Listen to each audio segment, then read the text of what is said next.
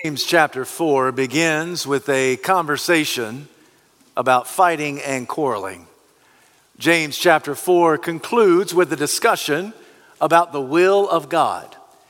Now, at first glance, those two subjects might seem as opposite as night and day, but I think they are related. For when you and I are disobedient to the will of God, the end result is always fighting and quarreling. Jacob was disobedient to the will of God when he stole his brother's birthright, and Jacob and Esau waged war against each other for years to come.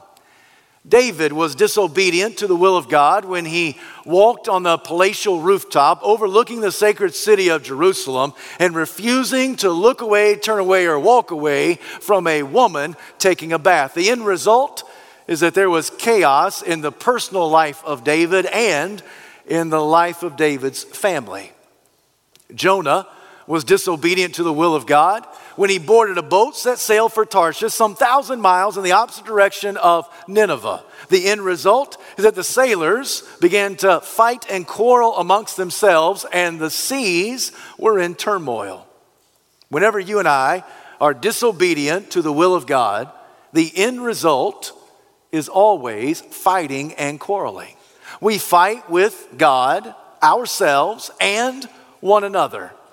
When you and I come to the concluding lines of James chapter 4, the little brother of Jesus gives us some winsome, wise words about the will of God. This morning, I invite you to draw your sword, turn to James chapter 4. I'll be reading verses 13 to 17.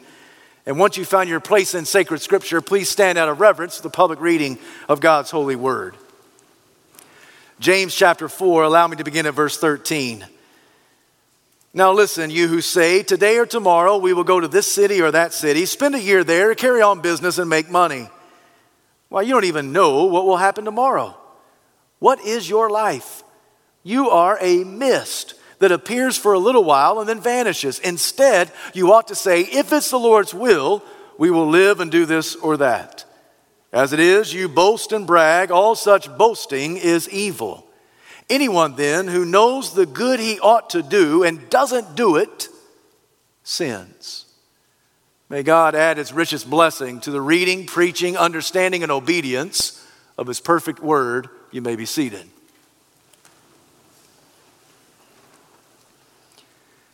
I can remember as a boy and a young teenager growing up in church that it seemed that the topic of discerning the will of God was a consistent subject that Baptist people liked.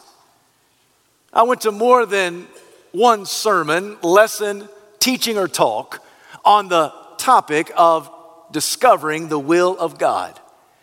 And I must confess to you that as I walked out of those worship services, I was more confused than clear on the will of God. Maybe it was in the manner and mode in which the missionary or the preacher or the Sunday school teacher framed the conversation. But I had pretty much convinced myself that the will of God was going to cause me a great deal of pain and discomfort. I had concluded that in order for me to follow the will of God like everybody else told me I was supposed to, I would have to end up living in a tribal hut in Africa without any possessions to my name and suffering from malaria at least six times in my lifetime. Because I guess that was kind of the common theme and message of most of those sermons or testimonies. I can remember walking away from more than a few occasions thinking to myself, you know, the will of God is, is kind of like that nasty cherry cough medicine that my mother made me take whenever I was sick. She told me it was good for me. And as I choked it down, I, I, I doubted its belief, I doubted its uh, benefits, and I, I questioned her believability. Yet she kept telling me, This is good for you. And that's how I thought about the will of God. It's something that's good for me, but it's to taste nasty. It's something that's good for me, but it's almost to make me sicker than as I currently am. I can remember as a young teenager hearing stories about just the mystical nature of the will of God. And as I walked away, I thought to myself, it's really no use. it's like trying to find a needle in a haystack. And I, I, I lived most of my life wondering would I ever determine, discover, or discern the will of God? I can tell you today that um, I, I believe that the will of God is not painful but pleasurable. I can also tell you that it doesn't taste nasty. The will of God is something that I have tasted and seen, and I know that the Lord is good.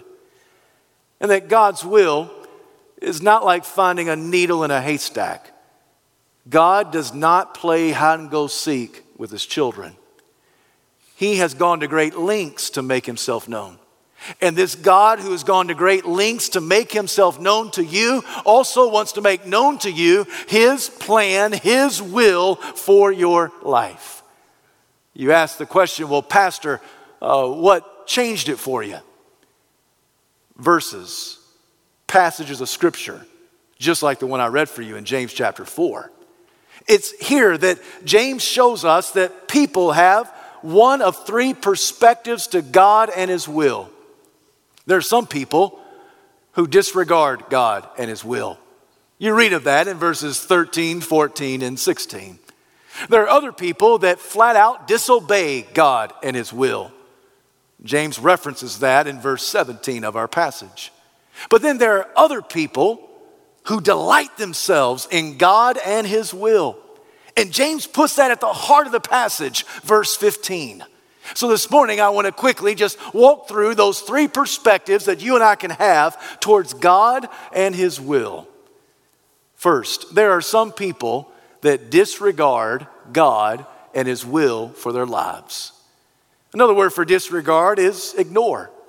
There are a lot of people that simply ignore God. They, they live life as if God doesn't exist. And I'm not just talking about pagans. There are a lot of Christians, people in the church, week in and week out, who practically speaking live their life as if God doesn't exist. This is who James is talking to, beginning in verse 13. Some of you say, Today or tomorrow, we'll do this or do that, go to this city or that city. We'll spend up to a year there, we'll do business, and we'll make some money. Now, let's be very clear. Uh, James is not belittling professional planning. He is not saying it's a bad idea to cast a vision. He is not saying that goal setting is wrong.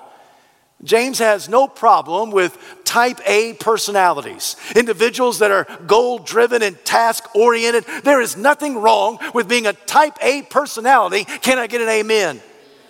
All the type A people, just amen me right now. Because you know there's nothing wrong with setting a goal and executing that goal, working a plan. Nothing wrong with that whatsoever. James is not belittling professional planning. James also realizes that slothfulness is not a spiritual gift.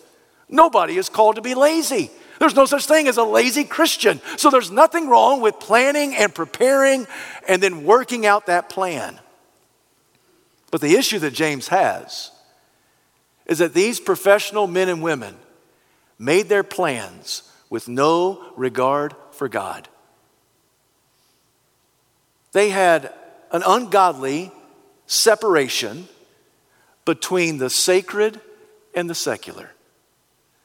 What drove them in their decision making is that last phrase making money. The phrase literally means to turn a profit the way James writes it, it's a little bit confusing as to whether it's an honorable profit or a shady profit. We don't know if they're above board or under the table, but regardless, their drive, their motivation was to make money. Now, once again, let me stop. Is there anything wrong with making money? No. You've been blessed to be a blessing to somebody else. Absolutely nothing wrong in making money. The problem exists when the primary motivation for your life is money instead of the Messiah. It's a problem, it's an issue if what drives you is currency instead of Christ. And so these business professionals were making plans about how they were going to live their life Monday through Saturday with no regard for God. We're going to go to this city, we're going to go to that city. We're going to spend some time there. We're going to spend up to a year there. We're going to do some business. Why? All in the effort to make money, to pad our pockets, so we can build our kingdoms, so we can have more. Because after all, this is a dog eat dog world. It's a show them who's boss kind of existence. You've got to be the one calling the shots. There was a very unhealthy separation between the sacred and the secular.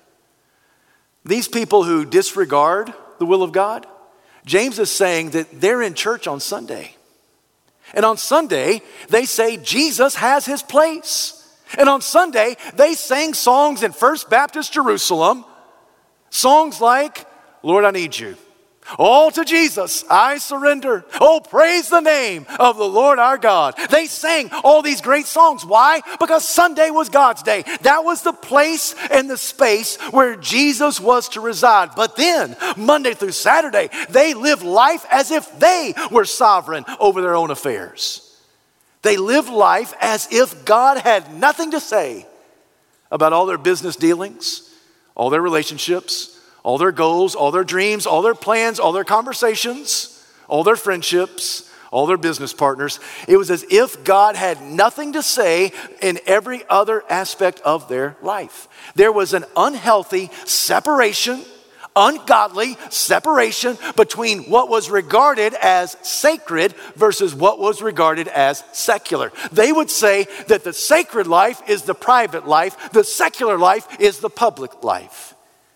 Does this sound like anybody you've bumped into before? Does this sound like any culture you've lived in before? We, as the American culture, we have a very unhealthy, ungodly separation of the sacred and the secular. In fact, we pride ourselves on this. We say that we are a nation that was founded on the principle of separation of church and state. And friend, let me tell you that if you're going to make the argument that our founding fathers framed and forged this country under the notion of separation of church and state, let's be very clear what their intentions were. For they intended to keep the state out of the church, and they never intended to keep the church out of the state.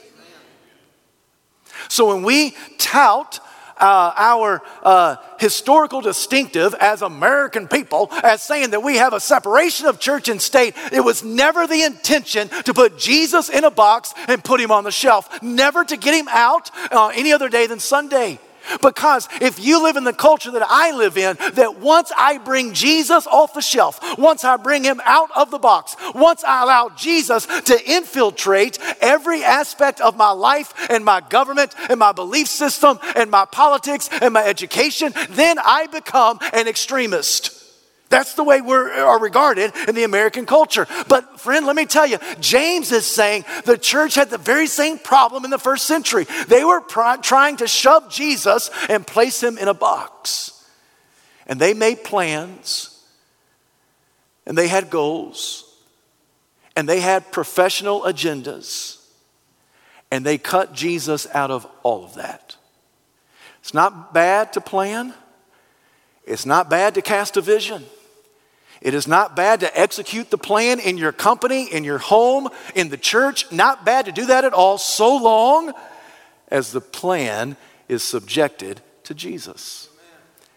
These early Christians, some of them, were disregarding God and His will. They were acting as if He did not exist. Let me clarify that. Acting as if he didn't exist in their everyday life, Monday through Saturday. Oh, yes, they knew he was sovereign. They had good theology. They knew he was worthy of worship and praise, but they lived the rest of their week, the rest of their life, as if they were sovereign, as if they were the one calling the shots.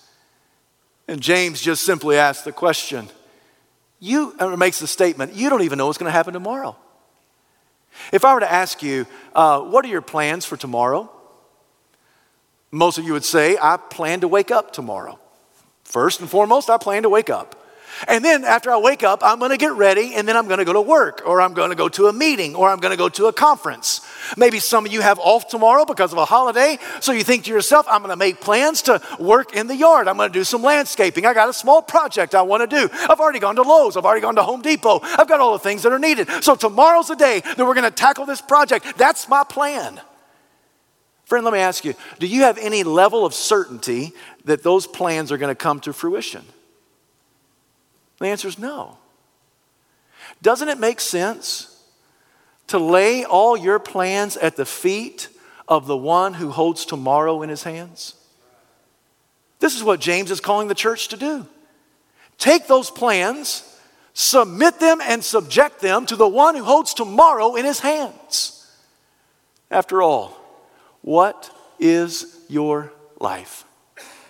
Oh, Pastor James, little brother of Jesus, now he becomes deeply philosophical. What is your life? It's one of the deepest, most profound philosophical questions that have ever, that's ever been written, that could ever be asked or answered. What is your life? Every life philosophy has to answer a few questions. Uh, questions like Who am I?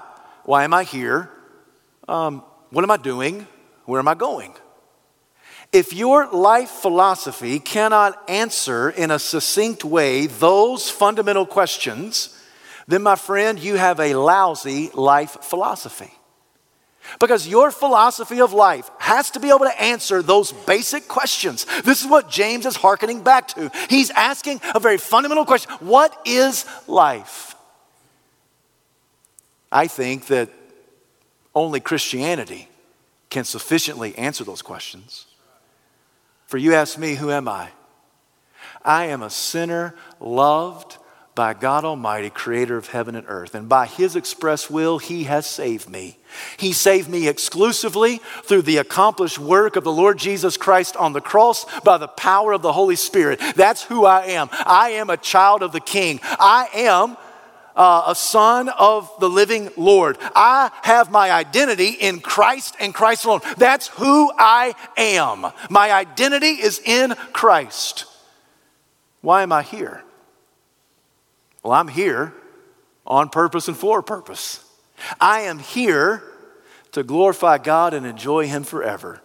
That's why I exist. I exist for the express purpose of glorifying God and enjoying Him forever.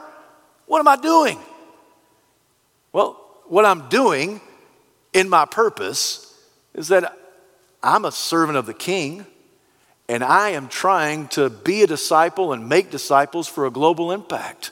That's not just a statement that we slap over the church. That is a mantra that I have over my life. Who am I? I'm a child of the king. I'm a servant of the king. And my express purpose is to be a disciple and make disciples for a global impact. And where am I going in all of this? When my last breath is, is, is, is, is exhaled, where am I going? My friend, I'm going to heaven because my eternal life began the moment I trusted Jesus as my Savior and Lord. The moment at seven years of age when I expressed that Jesus died on the cross for my sins, in that moment I went from no faith to faith. In that moment I went from death unto life, and it's eternal life. And nothing can sever eternal life. If, it's, if it can't be severed, it's not eternal. So nothing can sever eternal life, not even death. Because the moment I stop breathing this air, I start breathing celestial air in heaven. To be absent from the body is to be present with the Lord. I'm just traveling through. This is not my home. I'm a citizen here, but my ultimate citizenship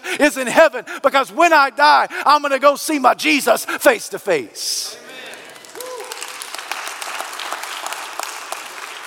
If your life philosophy cannot sufficiently and accurately answer those basic questions, then you have a lousy life philosophy. James is being reminded of the wisdom literature of the Old Testament. It's the wisdom literature of Job and Psalms and Proverbs, Ecclesiastes, Song of Solomon. In those books of the Old Testament, you'll find a lot of uh, pithy, uh, wise statements on how to live the godly life. And I think that James is hearing the echo of Solomon. Solomon was the wisest man ever to live. He was um, one of the richest men to ever walk this sod. People would come from near and far to ask him a question and just to look at his wealth. And Solomon, at the end of life, he wrote a book that's in the 66 books. And he says, um, Life is meaningless. He uses that word meaningless 38 times in Ecclesiastes. Life is meaningless. It is vain. It is empty. Without God, there is absolutely no meaning. That's his premise. Life is meaningless. I think that James hears the echo of that when he says, What is your life? You are a mist. You're a puff of smoke. Your life is frail and fragile. It's here today, it's gone tomorrow. James says to the congregation, Listen, I, I know that you think that you're living a long time. You've got 70, 80, 90 plus years. It's nothing, it's a mist, it's, it's just a puff of smoke. The word mist, it, it literally means vapor. I don't think that God is advocating vaping, but I do think that God is saying that your life is like that puff of air that comes out of somebody's mouth. It's nothing, it's just a mist, it's, it's a vapor. It's, it's here one moment, it's gone the next. Your life is a mist. He's telling this group of people that disregarded God and His will listen, you're acting as if you're sovereign. You're not sovereign. You are nothing more than a vapor. You're a mist. You're a puff of smoke. You are one breath away from extinction on planet Earth. Your life is so fragile. Your life is so frail. And yet you think that you're the one calling the shots? You think that you're in charge? You think that you're sovereign over the affairs of your life? Who are you kidding? God is the only one who's existed from eternity past to eternity future. He is the sovereign one. Friend, let me ask you if you knew without any shadow of a doubt you only had 48 hours to live, what would you do? Where would you go? And who would you see? If you knew you only had 48 hours to live, where would you go? What would you do? Who would you see? I've had the awesome privilege of being able to stand at the deathbed of several really good people. And, and in that moment, do you know the only thing that matters to that person? Jesus. That's it. The only thing that matters is what did I do with Jesus? And you know what's second? Family and friends. That's it. I have never stood at the deathbed of anybody who said, Will you please bring me my bank account? Will you bring me all my trophies? Will you bring the plaques off the wall and let me see them one last time? Will you let, just give me a laundry list of all my accolades and all my possessions, all my trucks and cars and boats and houses and vehicles. Will you, will you tell me all of that, all of that stuff? Nobody, I've never met anybody who does it. The only thing that matters on the death day is Jesus. And the second thing right behind it is family and friends. I've got a good friend who reminds me frequently if Jesus matters so much, on your death day, don't you think he ought to matter that much on this day? If Jesus matters that much to you on your death day, don't you think he, need to, he needs to matter that much on this day? Let me ask you, my friend, uh, how old are you? I know that for some of you, I'm not supposed to ask that. And really, some of you are saying, it's none of your business. But I get that, I understand. But let me just ask, how old are you? Because I can tell you quite proudly that I am 16,542. I think I look pretty good for 16,542. Of course, that's the days that I have lived on planet Earth. Most of us count our existence in years, but the psalmist said, Number your days aright. Every day is a gift from God. Nobody has promised tomorrow, so live this day as if God gave you a gift and you gave him a promise. I'm going to live this day for your good and for your glory. James says in verse 16, some of you who disregard God and his will, uh, you boast and brag. Now, they're not boasting and bragging in the Lord. Both Jeremiah and the Apostle Paul said boasting and bragging in the Lord is a good thing. They're boasting and bragging in their own accomplishments.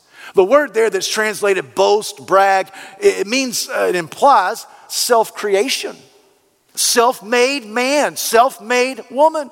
They boasted in what they could do, what they had done. And James says, You disregard God and His will. Secondly, there are some people that disobey God and His will. To disobey is one step further than disregard. To disobey, in the context of James chapter 4, verse 17, is to know the good that you ought to do, but you don't do it. So, in other words, you sin. It's to know the good that you're supposed to do, and yet you don't do it. Okay, I've got to ask this question. Why, in anybody in their right mind who knows what they ought to do, why would they not do it? I got a one word answer. The answer pride. The only thing that keeps me from being obedient to God is me. It's my pride. It's your pride. It was C.H. Spurgeon who said that the demon of pride was born with us and it will not die one day before us. All of us are affected by pride. And pride is a horrific vice. In fact, it has been called the halitosis of the soul. You've all met people with bad breath, haven't you? They've got halitosis. It is obvious to everybody else but them, right? I mean, but you you talk with them and whoa, it is foul, it is vulgar, it is like, whoa, get a tic tac, brother. I mean, you know, you you need some help. And we've all met people that way. And it seems that everybody else knows they got bad breath except for them. That's pride. That's what happens with pride. Pride has been described as the one disease, the only disease that makes everybody else sick but the person who carries it. That's pride. Because pride, it affects and infects everybody. And everybody who sees it says, that's repulsive. That makes me sick in my stomach, except for the person who is being boastful and proud. And James says that it's that pride that would cause somebody to know the will of God and not do it. So, what do you do with your pride? Slaughter it, slay it, sacrifice it unto Christ. Because if you don't, then you'll give in to your pride. And James says in verse 17, it will result in sin. And according to the author of the Hebrew letter, God disciplines his children. His children who are involved in sin, God disciplines you. He disciplines you, brother. He disciplines you, sister. God disciplines those that he loves. Why? Because God does not allow us to sin successfully. So spare yourself a lot of pain, spare yourself a lot of discipline. Today, slaughter your pride unto Christ, give it unto him. James says that you can approach God in one of three ways. You can disregard God and His will, you can disobey God and His will. That's verse 17. But third and finally, uh, you can delight yourself in God and His will. This is verse 15. This is at the heart of our passage. This is at the heart of the passage, not just theologically, but also literally. There are two verses before verse 15. There are two verses after verse 15. This is the hinge upon which the end of James 4 seems to swivel. This is an important verse. So I want to hone in on this. I want you to look at it once again, James chapter 4, verse 15. Instead, you ought to say, if it's the Lord's will, we will live and do this or that. If it's the Lord's will, we'll do our plans. If it's the Lord's will, we'll go to this city. If it's the Lord's will, we'll make this much money. And if it's the Lord's will, we'll do with our money what He wants us to do with our money. If it's the Lord's will, we'll interact with these people. If it's the Lord's will, this is how we're going to conduct our days. But if it's not the Lord's will, what's the implication? We ain't doing it. Friend, this phrase, if it's the Lord's will, this is not a cliche. This is a conviction. We do not need any more Christian cliches. We don't need any more Christian bumper stickers. We don't need any more Christian statements. We don't need any more little, little small uh, pious words that we can say in the hopes that somebody will think of us as really, really religious and real spiritual. What a great Christian. If it's the Lord's will, I'm going to do it. If it ain't the Lord's will, I'm not going to do it. Listen, we don't need another cliche. What we do need is conviction. This is a conviction in which we live our life. We are so convinced that Jesus is Christ. We are so convinced He is sovereign. We are so convinced that He has something for every day of our life. That he has something to say about every word that crosses our lips. He has something to say about every relationship that we pour into. He has something to say about everything that we only want to do His will. If it's not His will, we don't want to do it. That's not a cliche it's a conviction. That's how we live out the Christian life. Doing our very best to decide and discern what God wants us to do and then doing it to the best of our ability. So here's the million dollar question What is God's will?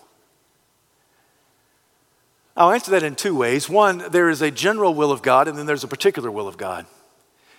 The general will of God is what's true for all of God's followers in Christ.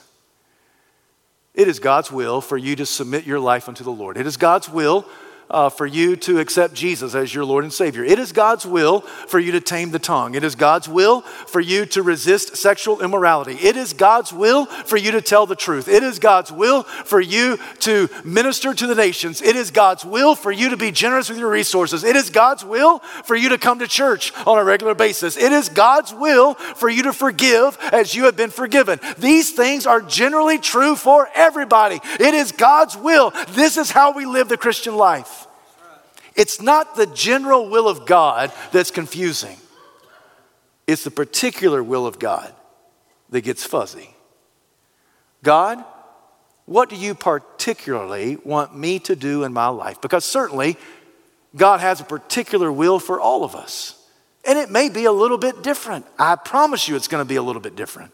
How do I know that? I know it because God did not call all of you to be a preacher, but He did call some of us to be a preacher. We have different jobs, we have different tasks, we have different assigned missions, we have different responsibilities, we have different shapings, we have different giftedness. All of that is evidence that God has a particular will for your life, and His particular will for you may be a little bit different than His particular will for me. Now, generally, His will for you is the same as His will for me, but particularly, it may be a little bit different. And this is where it becomes a little fuzzy. This is where all the missionaries stood up and talked. This is where the preacher talked about discerning the will of God. This is where the Sunday school teacher said, This is what it means to follow the will of God. This is where I thought everybody's got to go to a hut in Africa and you got to lose all your possessions and you're going to have malaria at least six times. But the particular will of God, you've got to figure that out. One of the greatest lines that I've ever come across concerning this topic outside of the Bible was written by Warren Wiersbe.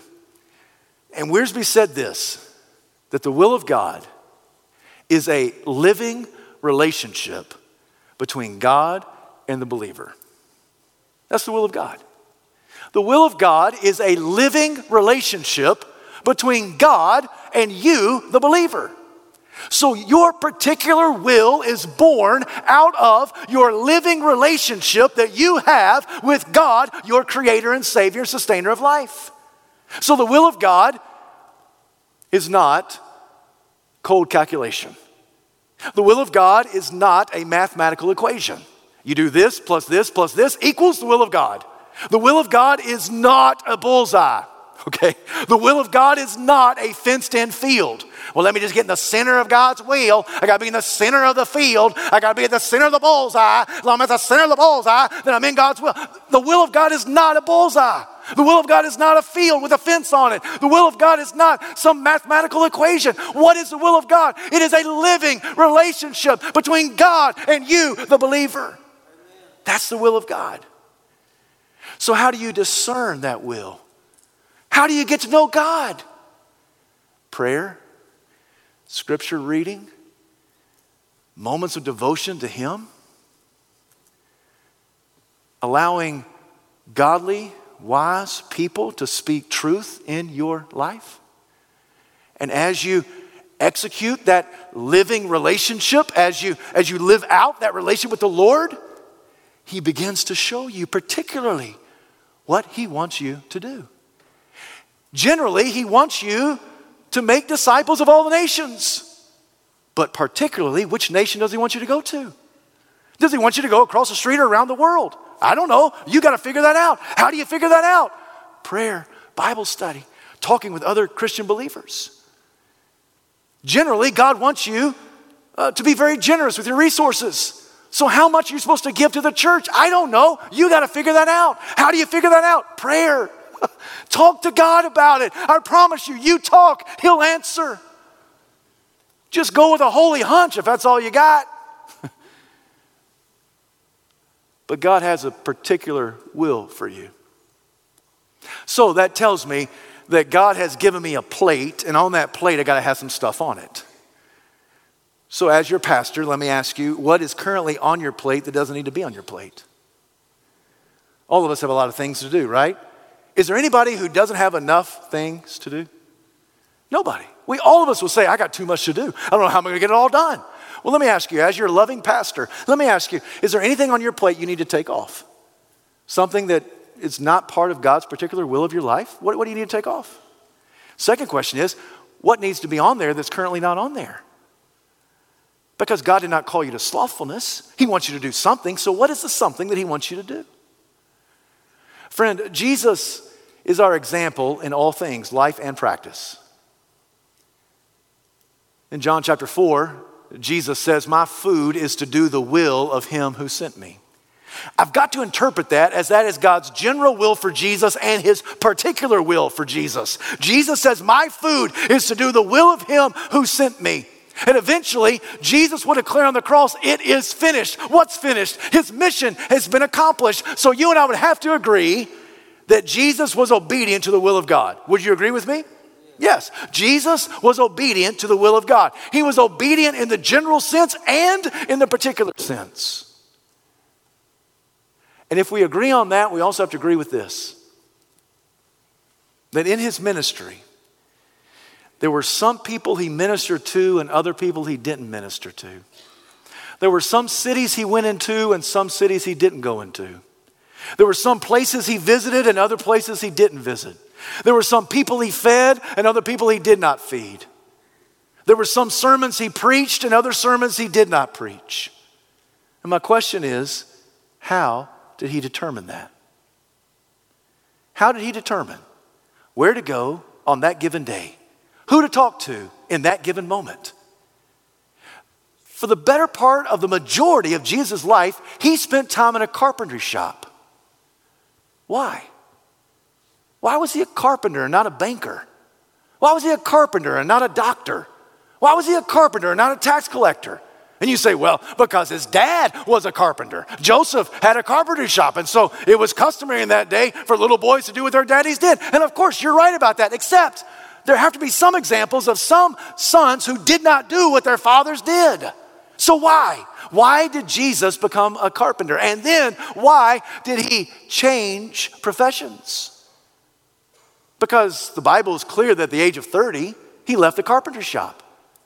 He switched professions. No longer a carpenter, now he's an itinerant preacher. And furthermore, why did he do that at, at 30 and not 28 years of age? I mean, a three year ministry of Jesus was great. Don't you think a five year ministry would be more better? I mean, Jesus, I mean, why did you choose 30 instead of 28? I'm asking questions about the particular will of God the Father to God the Son. And my question is, how did Jesus determine that? And some of you will answer it, it's because he's God. And you're right, Jesus is God, and he just knows what he's supposed to do. I get that. But you know, the Bible does give us a clue. Repeatedly, the scripture says that Jesus went by himself alone to pray. He prayed. He prayed a lot. And what did Jesus do in those prayers? I think he discerned the particular will of God in those prayers.